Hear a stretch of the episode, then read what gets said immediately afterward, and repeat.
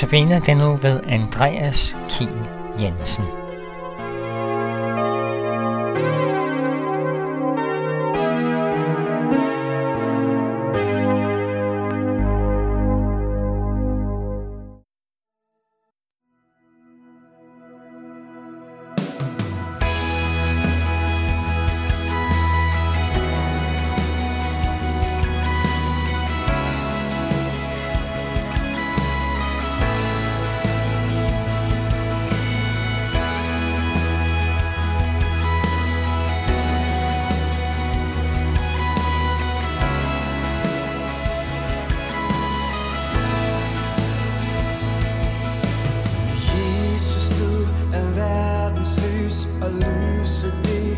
stærkere end mørket.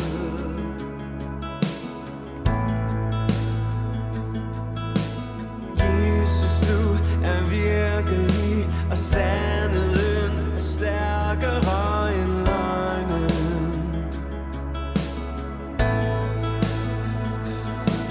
Jesus, du er kommet for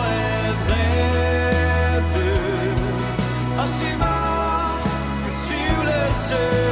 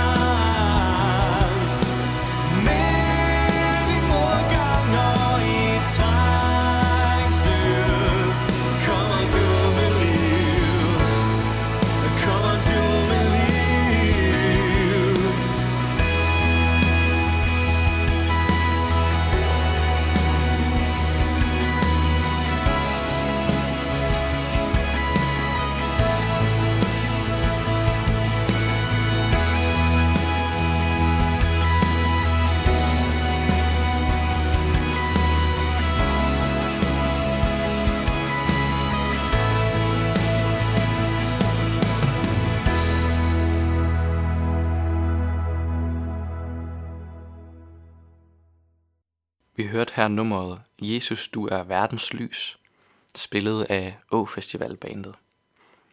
I dag skal det nemlig handle om Jesus som lyset, som verdens lys.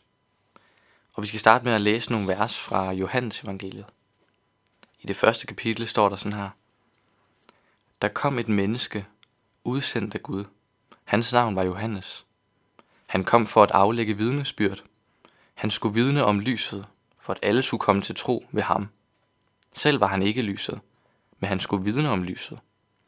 Lyset, det sande lys, som oplyser, at hvert menneske var ved at komme til verden.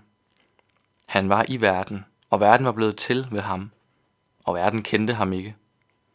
Han kom til sit eget, og hans egne tog ikke imod ham. Men alle dem, der tog imod ham, gav han ret til at blive Guds børn, dem der tror på hans navn.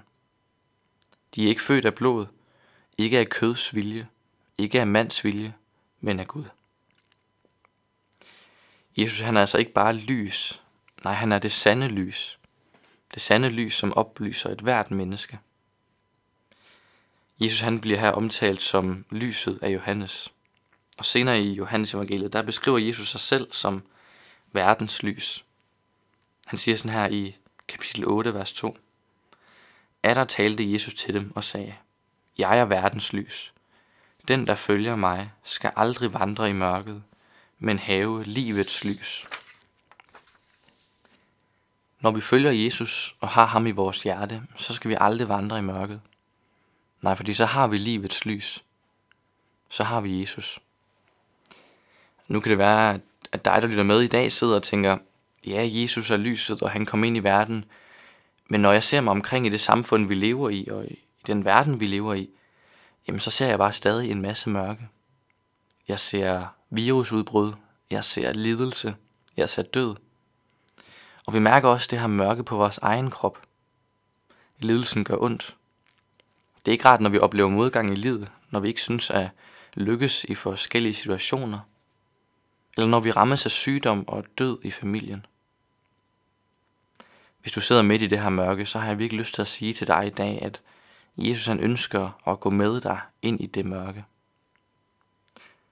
I salme 23 står der, selvom jeg går i mørkets dal, frygter jeg intet ondt, for du er hos mig. Din stok og din stav er min trøst. Jesus han går med os i mørkets dal. Prøv at lægge mærke til, der står ikke, at hvis, hvis jeg går i mørkets dal. Nej, der står, når jeg går i mørkets dal. Vi kan altså ikke komme uden om mørket og modgangen i livet. Men Gud ønsker at være med i den modgang. Han ønsker ikke, at du skal gå alene. Hvis du er kristen, så kan det nogle gange være svært at forstå sammenhængen mellem en almægtig Gud og en kærlig Gud, når vi oplever lidelse og modgang i livet. Hvordan hænger det lige sammen? Man kan spørge sig selv, virker det ikke lidt som om, at mørket faktisk stadig er stærkere end lyset? Der vil jeg gerne gøre det helt klart for jer. Nej, mørket er ikke stærkest. Lyset vinder altid over mørket. I 1. Thessalonikerbrev, kapitel 5, vers 5, der står der sådan her. I er jo lysets børn og dagens børn. Vi tilhører ikke natten, og heller ikke mørket. Når vi tror på Jesus, så er vi i lyset. Så må vi få lov til at kalde os selv for lysets børn. Men versene her vidner også om en anden sandhed. Hvis du ikke kender Jesus, og tror på ham som din frelser, jamen så er du ikke i lyset. Nej, så er du i mørket hvor håbet ikke findes. Hvis du sidder i dag og, og lytter med og, og tænker, at det her med Jesus, det er, det er ikke noget, jeg rigtig tror på. Det er ikke noget, jeg har beskæftiget mig med. Det siger mig ikke så meget. Jeg er egentlig ret ligeglad. Så har jeg lyst til at sige til dig i dag, at Jesus han ønsker at række ind i dit liv. Han ønsker at liv med dig.